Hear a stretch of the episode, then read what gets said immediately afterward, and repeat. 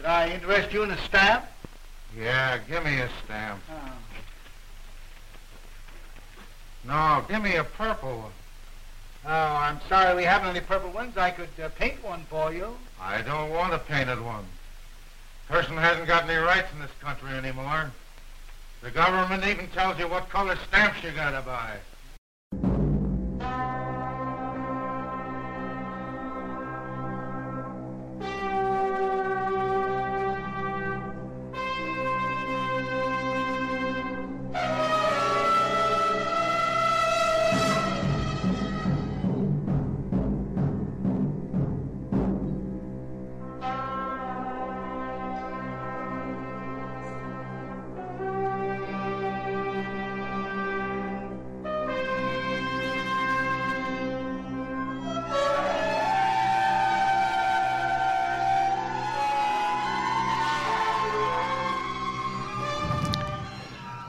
Live from the Prop Master's office at Wrigley Field, this is the award winning stamp show here today. If you can dream it, we can collect it.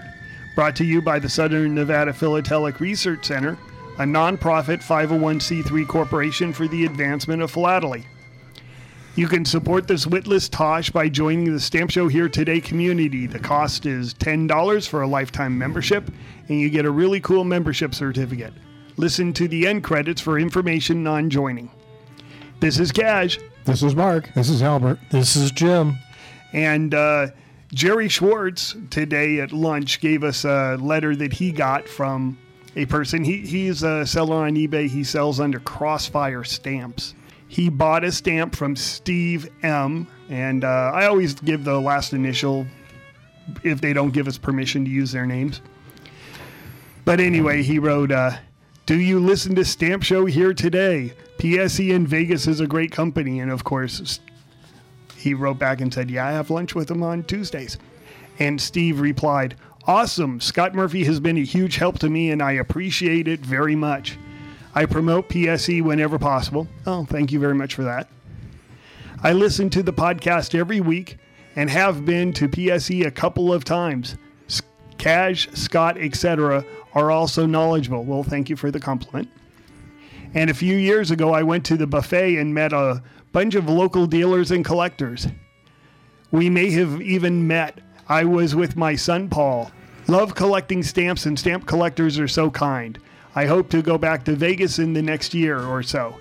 Take care, Steve M. Uh, thank you, Steve. Uh, shout out to you, and thank you for being a good listener. And uh, just as a reminder to everybody, we do meet every uh, Tuesday at 11:30 at the South Point Buffet and have a really good lunch with a lot of people. Uh, so thank you very much for the note. Well, we're from Wrigley Field today because Mark brought something very interesting. Yeah, uh, I often turn the TV on while I'm working on stamps just to uh, have something in the background. And uh, uh, Amazon uh, has created a series called A League of Their Own, which is based on the movie, um, which I think was based on something else. But um, It was based on the original league. Oh yeah. uh, Okay. Yeah. So the uh, so this new this new version uh, or, or their take on it uh, um, takes place around the same time, 1943, and uh, in the uh, in the show, which I found completely unwatchable because it's uh, it's it's a hot mess of woke garbage. But um, there are two places in the in the um, show where they uh, they they show envelopes with stamps affixed. Uh, in one scene, um, the uh, main character is riding a train and looking at an envelope that was mailed uh, by her husband in war um, to her, and it it shows a couple of stamps. Actually, it, it shows a a um, postal stationery, um, which is the uh, six cent um, uh, uh, biplane postal stationery, uh, and then it's also franked with a six cent uh, transport stamp. So the the the stamps in the postal stationery are correct and from the era, except that the colors are wrong. Both of the both the stamp and the indicia are blue in the in the show, uh, whereas the actual stamps are, are carmine and uh, and orange. And our good friend uh, Jim Forte uh, opined that it was probably because blue photographs better. All but right. uh, but he identified the markings on the on the envelope, and they were they were uh, uh, very decent markings. Um, although the markings didn't tie the stamps to the envelope. Um, but it was it was kind of cool to, to see that. Um, in another scene uh, at a hotel, um, the main character is writing a dear John letter to her husband, and brings the letter up to the um, uh, to the uh, uh, counter at the hotel to to get it mailed, and it's franked with a stamp that uh, is completely uh, completely wrong. It's it it shows an eight cent stamp um, and it is uh, the the design of the stamp is from a forever stamp from uh, 2018, I believe. The the, the flag or the yeah flag uh, waving in the in, in the wind Time travel. something, Yeah. So um, so yeah, it, I, I, That's probably why it had the extra five cents postage. right. it is for time travel. Yeah. So that so the property master gets uh, gets uh, definitely a, a B plus to A minus on the on the first one, but the uh, but the second envelope uh, gets an F minus. Well, the first one though also it had a 12 cent rate, Right. which during a 3 cent or free because you're a vet, you know, if you're overseas you can send the letter for free, but for some reason this person sent it instead of sending it for free, sent it for 12 cents. Right. Right. Which Jim said is possible if because typically it would be tw- it would be six cents um, if you had to pay for the postage, but if it was overweight, it might be twelve cents. Yeah, but it also has a zip code. Right. Right. Yeah. I zip don't, I code on think, it. I don't think zip codes existed right. in And, and it has a, a two letter state abbreviation, which was not used in 1943. So, uh, so it also has a return address that tells So you were- where he is and in Tunisia, yeah. yeah, Which which is why they used APO so that nobody, would know where they were. the other thing is is that you were being very generous on that A minus B plus on that uh, airmail cover because yeah, there's there's a lot wrong with it. All right. Yeah, I wouldn't. a I lot of wouldn't But it, it was a good attempt. stuff. it was an attempt. Yeah. Yes. Yeah. A It had, poor it, had, attempt. it had franking and it had, and, yeah. So I, I, it was, it was, it was, uh, it, was a a pleasure to facsimile. see. It was an envelope. right. And only a philatelist would have seen that flaw in the movie. but, but the uh, but the letter that the main character was writing was just terrible. Oh yeah. Oh yeah, that that envelope. Yeah. Yeah. Yeah. Well, what did it say, or what? Well, it I- just had the wrong stamp on it. Yeah. Yeah. yeah the, it was. Oh, it the was forever stamp one. Yeah. Right. Yeah. and- to, to show a, for, a, a forever, you know, like stamp. Should and have had another and- six cent transport. And- Yeah. It just it just completely takes you away from the. Uh, uh, you know, any any stamp person would, would look at that and say, "Oh, that's ridiculous." You know? so it, it, it totally uh, it So totally it- made the, the rest of the show unwatchable. And that is the critic's choice for the day. Right. Well, this is actually a part two we are doing today. And uh, we started last week, uh, so we may have some spoilers. If you haven't listened to last week, we may have a bunch of spoilers here. But uh, so let we f- started off with how to save money or to avoid problems when submitting stamps in for certificates. And uh, of course, we work at PSE here, but this applies to PS, PSAG, uh, APS, APEX. You know, it, pretty much everybody follows the same rules. And I'm going to guess that you know the the Royal and the Australian Royal and everybody. Uh, this is just some ways to save money because certification, and I've said this a thousand times, so doesn't hurt to say it one more. I believe that every stamp that you pay about $350 or more for, that you should have some sort of expert opinion on to make sure that you're not getting ripped off. And sometimes you're the expert, not a problem. But sometimes you're not. You know, if you are a general US collector and you pick a series, you know, you, you buy a $5 Columbian, you look at it and it goes, well, it looks good to me.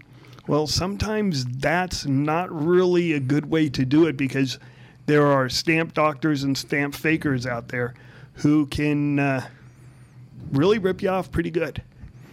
And we've talked about several times when we've seen thousands and thousands of dollars being paid for a stamp and then the stamp turning out to be fake in some way. And so, you know, my $350 uh, limit, you know, raise it to whatever you want. But when you're paying $2,600 for a stamp, which is an actual example, and the stamp turned out to have a removed cancel, rebacked, regummed, just a totally fake stamp, and you are out, you know, all of the money. And you could have saved yourself by pay, spending what seventy-five dollars for a certificate. It's uh, you're t- you're gambling a lot of money for no good reason. So, what are some things that we can do? That's why you should submit a stamp.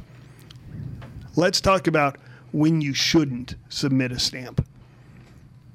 When it's an obvious counterfeit? Well, if it was an obvious counterfeit, um, which reminds me of the cover that uh, Don was scanning, and Don couldn't make it today, but it was a picture, and it was a great looking cover. It was, uh, um, what was it? It was number 12s, a strip of three number 12s on cover.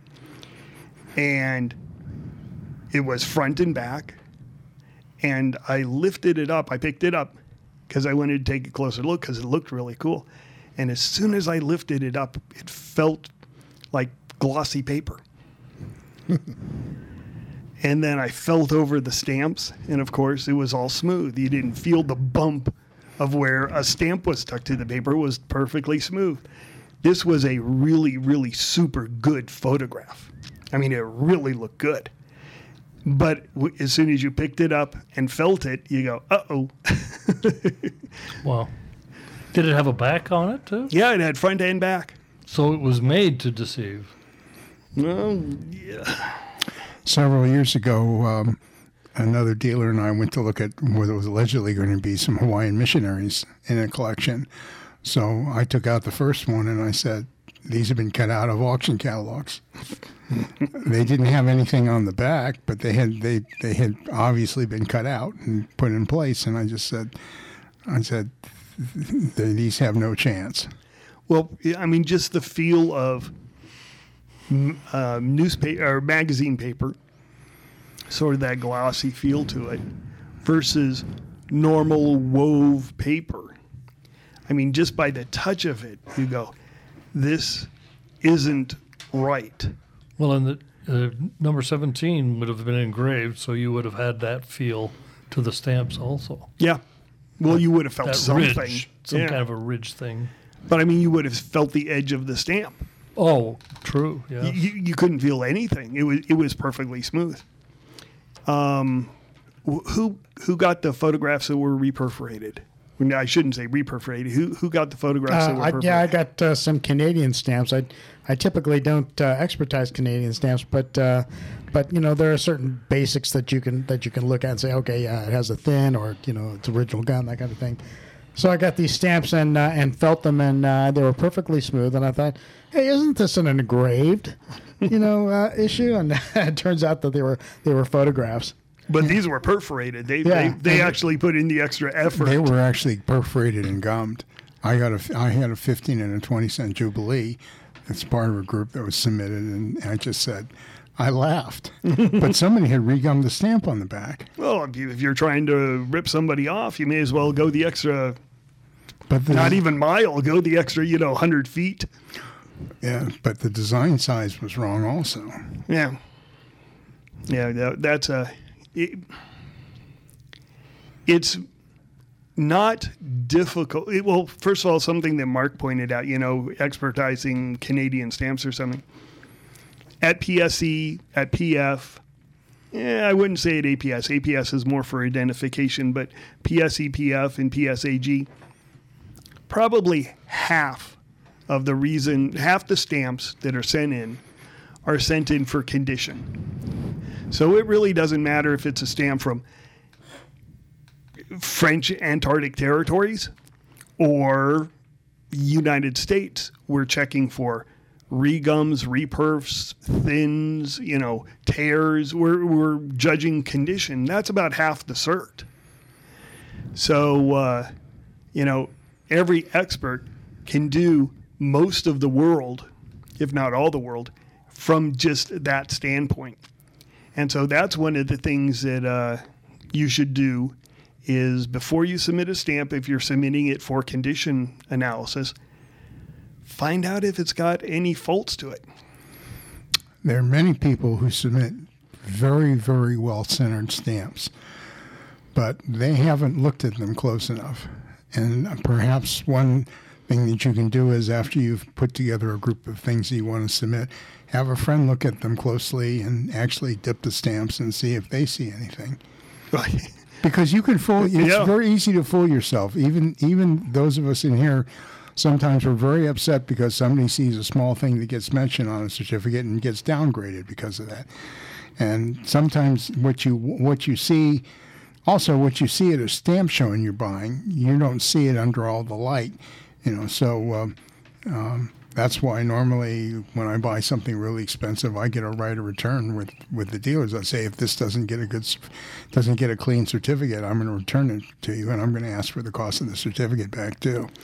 Well, actually, since we mentioned Jerry Schwartz earlier, I'll pile on some more.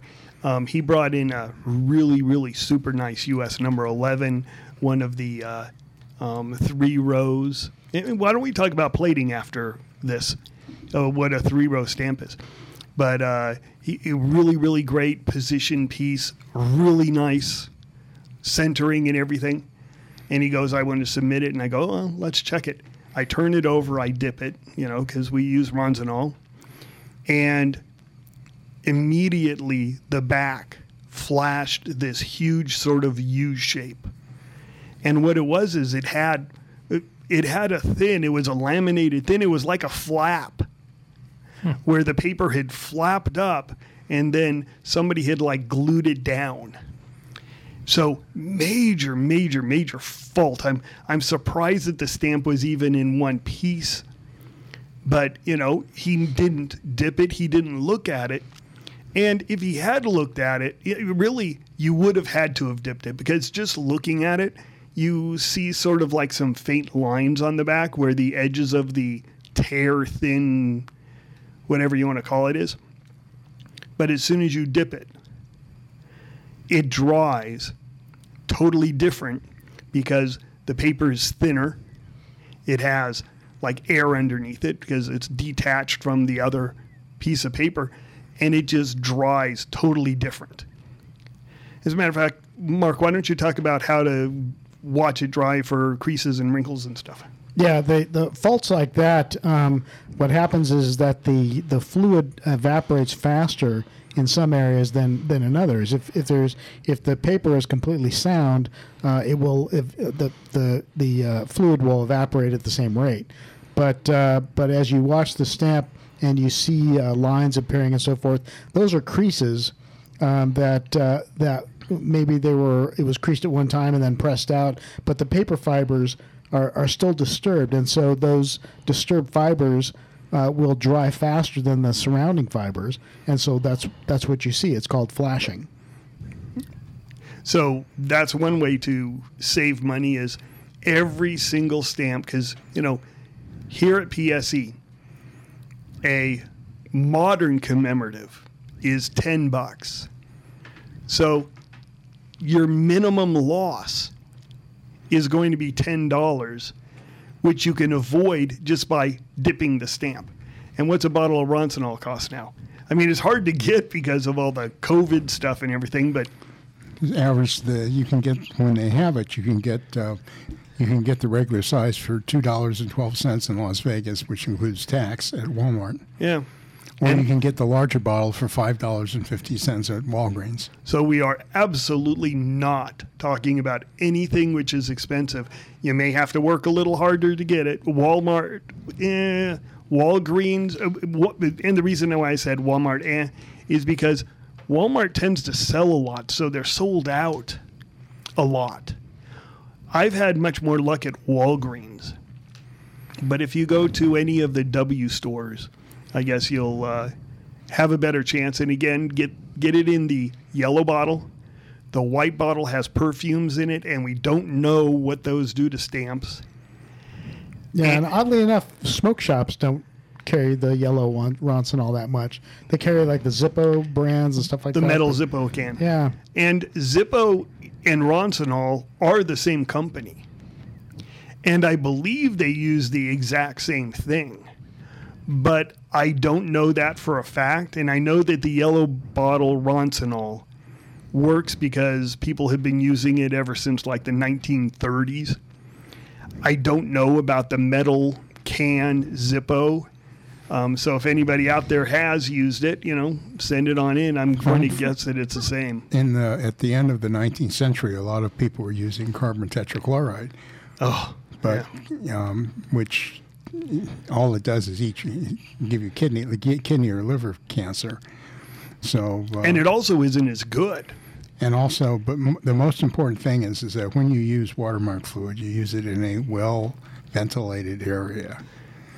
Don't use it. Don't use it where it's because even even naphtha, which is the agent in uh, Ronsonol, is not wonderful for you. No.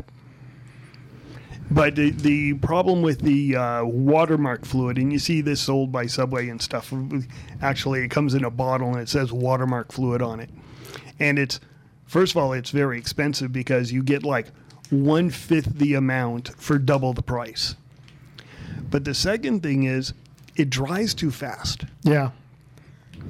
You want to see that slow dry so that you can see the faults. Yeah, I have I have a, that a bottle of that clear stuff, and I, I use it every once in a while. But yeah, it the, it's tough to use because it uh, because it it's so quick to, to dry. Well, the one reason you have to use that stuff is when you're doing something like a photogravure stamp. Mm-hmm. I mean, you can use Ronsonol on intaglio, in other words, on engraved stamps. But even some of the more recent American stamps, I don't know if I do. I don't know if I don't know if that's safe for every one of them. The more modern production stamps. Yep. And the other thing I would like to point out is this: we have many people who are trying to get very high grades on on relatively low catalog stamps that are used. Do yourself a favor, soak them in warm warm water with a, perhaps a little bit of uh, of a very gentle dish soap, like a drop of Dawn in it, and then uh, dry it carefully, and then dip it again because when a certificate costs you, even if you're going to issue, if, if you're going to submit something that was issued before 1900, and even if it only catalogs 10 or 15 dollars, but you're trying to get a grade of 95 or 100, there's nothing that kills grade more than small faults. Yeah. Small tear, small crease, small perf crease. Um, also, uh, it has since you're a lot of the people are submitting used stamps. Don't don't submit things that that that may be very well centered, but the cancellation totally obliterates the stamp Yeah. Yeah. because we because it gets downgraded for lack of, for a loss of of uh, visual attractiveness. Well, going through, let's go through the economics real quick of grading because you brought up grading, and again, this is why a lot of people submit stamps to PSE, not necessarily what they well, not at all what they uh, submit to APS because APS doesn't do grading, but to a lesser amount, uh, PF. I'm sure PSAG probably gets like we do about half the stamps for grade. But right now, three cent commemoratives are incredibly popular because they're common, but they're not common in high grade. It's it's sort of like diamonds. Diamonds are incredibly common. You can go down to an industrial supply store and get diamond drill bits for, you know, 5 bucks. But those diamonds on them are cheap And black. and black, and yeah, they're not clear. And so um, that's the same thing with stamps. You can get really super cheap, junky diamonds, or you can get the Hope diamond. You know, you can get a D flawless diamond, and the difference in price is incredible. Well, it's the same thing with three cent commemoratives. A three cent commemorative, you can. It's hard to get three cent commemoratives for less than face now. But let's say you're spending three to five cents for a three cent commemorative stamp. And it's really nice and it comes back as a grade 98. So all of a sudden, as a grade 98, it costs you $15 for the cert. And the stamp that you paid a nickel for is now worth 45 to $50. So you've made 30 bucks, $29.95 off it. Well, if you submit two other stamps that get garbage certs, you've lost all your money. You you have now made nothing. You broken even. PSE has made the money, or PSAG has made the money, but you made nothing. So, when you're doing these three cent commemoratives, you gotta really really check the condition. What else? What else can uh, people do to uh, save themselves on Can, certification? can I make a comment here? Uh, the average collector, when they think of graded stamps, you look in the Scott catalog, which is now doesn't have it, but you know the grading scale, and you see the centering. And although in the printed thing it will talk about condition, that's not what you see. so when you see the stamp, you're looking at the margins thinking, okay, that's good, but you have to understand how much condition knocks that down. And so even the tiniest little pulled perf or tear will knock it down a grade. I think not lying to yourself is really an important thing. Yeah. A lot of people, I think, submit things because they're uh, they're very excited to do it, and they haven't done it before, and they think, "Oh, I'm going to get a stamp that that I, that I'm going to that I can make a couple hundred dollars on," and so they submit it. It's um, for those of us who do it all the time, we're much more. We try to be much more realistic about it. Well, Alia in uh, the Ukraine, shout out to you if you're listening. I know you're not a listener, but uh, she wrote and she said, you know, I have a lot of U.S. stamps. What should I be looking for? And I wrote her back and I said, You're in the Ukraine. You're in the middle of a war. You should be looking for all your junk mail. The junk mail that you are getting is going to be worth a hundred times more than any U.S. stamp you can possibly find in your U.S. collection. Any military mail, soldiers' mail, is going to be valuable eventually. Well- especially if it's paying odd rates. any commercial mail which addresses the war in any way. I mean, if you got, you know, your uh, your discount coupon for uh, the window repair company because you have bullet holes in, you know, I'm not sure if they do that or not, but you know, repairing war damage to your windows, that's going to be worth five or ten bucks, and it costs you nothing, and you can go to your neighbors, you know, go to ten neighbors, and you'll get ten of them. You know, that stuff that's very valuable. Why are you looking in the U.S. collection when you can look in your your yours and your neighbor's garbage cans for junk mail? So you know that's a thing. Letters in and out of the war zone. Yeah, yeah, Yeah, you know, foreign letters coming in. and a good. And again, uh, good luck to you. I hope you're safe. Uh, I know you're someplace in a not great area. She told me where she was, but I don't know the map of the Ukraine at all. So uh, I'm not sure. But she's in the Ukrainian part of the Ukraine, not the Russian part of the Ukraine. So it's, uh, you know, that's that's not a good place to be. So Be safe. be safe. Um, what else? Uh, how about fake stamps? Because, oh, how about misidentified? You know, you were bringing up uh, wanting to make a couple hundred dollars. These are people who want to make a couple hundred thousand dollars, and they'll send in a one cent Franklin, thinking that it's a five ninety six. You know, sale price between forty five thousand and one hundred twenty five thousand. I alwa- And- I always consider you're never going to find one of those, so it can't be what you think it is. As far as I know, I don't think the number of 596s has gone up one in all the in the last five years of this or ten years of this. Yeah, I was going to say more like ten or twenty. search. Yeah. There have been there have been a number of 594s that have been found, but not 596s. There's 45 of them, I believe, known right now. Lower than 45? 15. 15? Oh, okay. So I'm way off. So 15 of them and zero. There's about there's about there's about now there's about 220 copies of 594 that have been authenticated. I know a person who found one. Yeah. That's- But the uh, you know the people go on the internet and they see a one cent Green Franklin stamp that they printed 3.2 billion of them, 3.2 billion, and they go, "Wow, I've got one," and it's like. Well, you, I'm kind of shocked that you don't have more than one. 3.2 billion. Every person in the United States mm, ignoring the fact that you know a bunch of them were like thrown in, in the trash or something, but potentially every person in the United States can have ten. So, uh, but we get these all the time, and that goes to the one you know. Be honest with yourself. You know they because they measure it and they go, this measures as a rotary press stamp.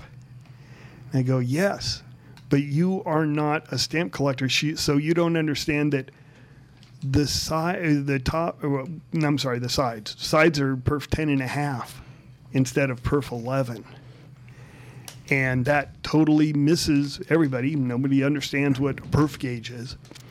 And they go, perf 10 and a half to 11, you have half a hole too many. You have the common one. Yeah, so you have the common one. Now, one of the things we have today on the desk is we have uh, well, sometimes to expertise a stamp that you have. Uh, there are people that actually put together complete platings of uh, stamps. So we have um, um, complete plating of plate of um, Scott number eleven. Um, the 1850 11A, actually. and it's, um, and it's uh, I, I know the person who put this together. plate one, two, plate one, two, and three late, and uh, um, it's it's a real pleasure to see because they're very hard. It's it's uh, usually it's a lifetime of work to do that. Well, it's a lifetime of work because you keep replacing the stamps with nicer ones. And also, you want nicer examples of the particular varieties. Yes. You were talking about the three rows. Why don't you tell our listeners what the three rows are? Well, when they were doing these stamps, again, this is pre perforation, so these are imperforated stamps. They didn't care so much about the sides of the stamps because they didn't have to fit perforations at that time. But they did want it to look nice. So when they were laying out the plates, the left pane of the third plate that they did, they got the spacing wrong. And so it looked like there was a big space between one of the rows and then the other row. There wasn't much of a space at all. So to fill in that gap, they just added frame lines.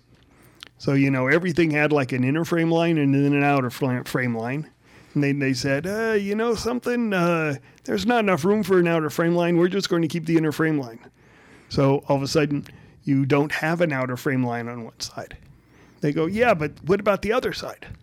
And go, well, the other side is big and huge. Let's add some extra frame lines. So then, you know, you have two or three frame lines on the other side to fill up the gaps. And this is a popular one because these are, except for the couple of the positions, they're easy to identify and it's fun to put them together. And so that's what the three rows are. They're three, and it's actually three columns, not three rows, but you know, they call them three rows. Third column. The third column, yeah, there you go. And so there's three columns of the stamps where they added these extra weird frame lines or left frame lines out. And it's easier to plate these. Um, plating is sort of like when when they did these, they recut them all by hand. So each stamp is sort of like a fingerprint. Each one has s- subtle differences that if you're an expert, you can pick out, you know, where the position dots are. And this frame line is a little bent, and that frame line is a little bent, and they recut up here in this corner, and they recut down there in that corner. So there's a bunch of little artistic things that they added to improve the quality. And these were all done by hand, so no two are the same. So we use we use that method for expertising the one cent 1851 to 57 issue. Actually, 1851 to 61 issue. Yep. as well as uh, we may be in, as in stamps in other countries. Sometimes a stamp was only printed with a plate that only had ten subjects, but we to authenticate, for instance, Hawaiian missionaries. Um, you have to plate them. Yes, or the Hawaiian numerals, especially because they've been widely counterfeited. So if you plate it and it doesn't show up, uh, I was doing this with uh, the early issues of Switzerland. Swiss stamps were counterfeited, uh, you know, for collectors, not not for postage. You know, they were done to deceive the collectors, and on them, they had like the frame lines, and they just filled them all in with squiggles. They just made squiggles in the frames. Well, they were all done by hand, so all the squiggles, you know, are different. So you can plate the stamp by figuring out what squiggles, you know, match up with the plate. And if the squiggles don't match up with any of the positions, then you know it wasn't done by the post office. You it was done by a faker, and so then you know it's fake. So on Swiss stamps, knowing the position tells you whether it's real or not. Same thing with Hawaiian numerals, knowing the position tells you it's real. If it doesn't plate, it's not real. Yes, but if it does plate, it doesn't mean that it, that they're all real because there are some clever fakes. For instance, uh, Sperati made some genuine uh, made some genuine fakes out of uh, by photoing the genuine the authentic stamps and then making uh, photo reproductions of them, lithographic photo reproductions. And so if you find a Sperati, are you a winner or a loser? Yeah, depending on what it is, you most of the time you're a winner. Yeah.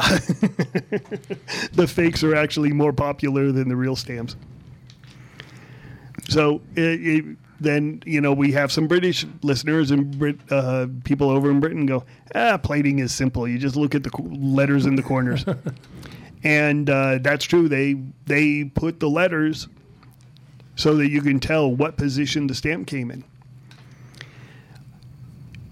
that is very important because sometimes you can't identify, like because the cancel covers it or something, it'll have the plate number and you can't see the plate number.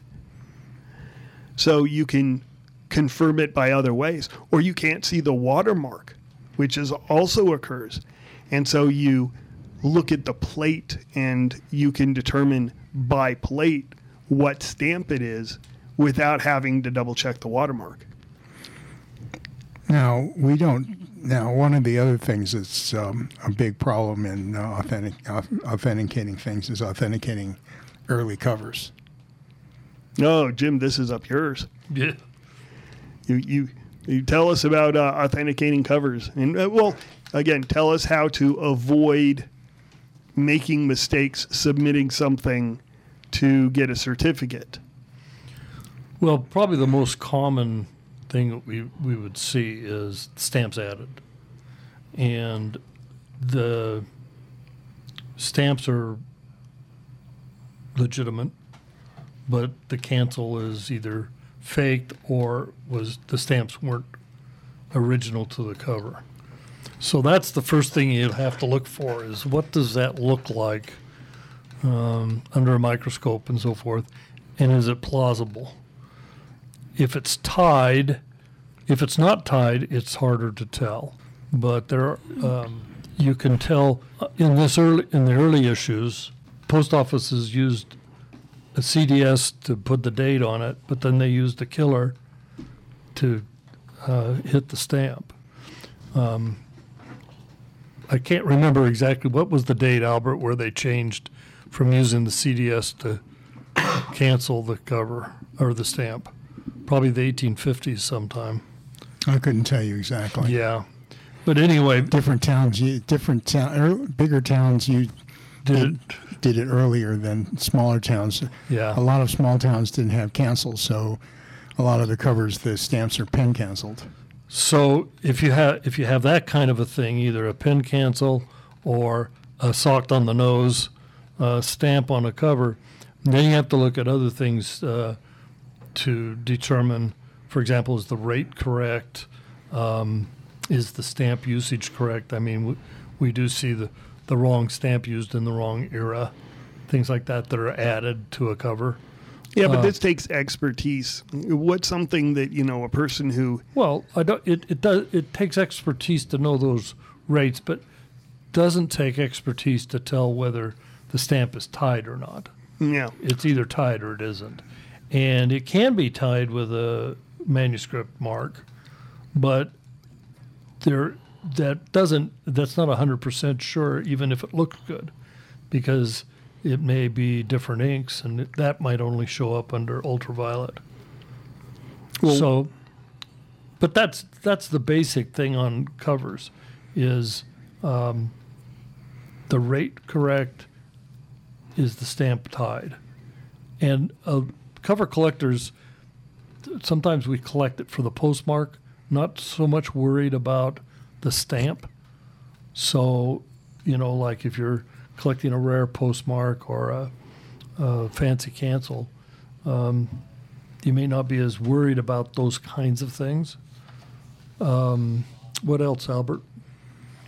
I think that um, I think that one of the, one of the real cheap ways you can help yourself out in both stamps and both stamps and covers is um, by going to a by going to um, a place like Amazon or going to some some place that sells a small small high um, uh, small ultraviolet light that you can use and you can uh, expose it to stamps. And a lot of times you can see if it's had cancellations removed or if it had a manuscript cancellation somebody's taken off. And you can actually see if uh, if um, you can you have a better idea if, to see if the, the stamp's been um, possibly added or removed from a cover.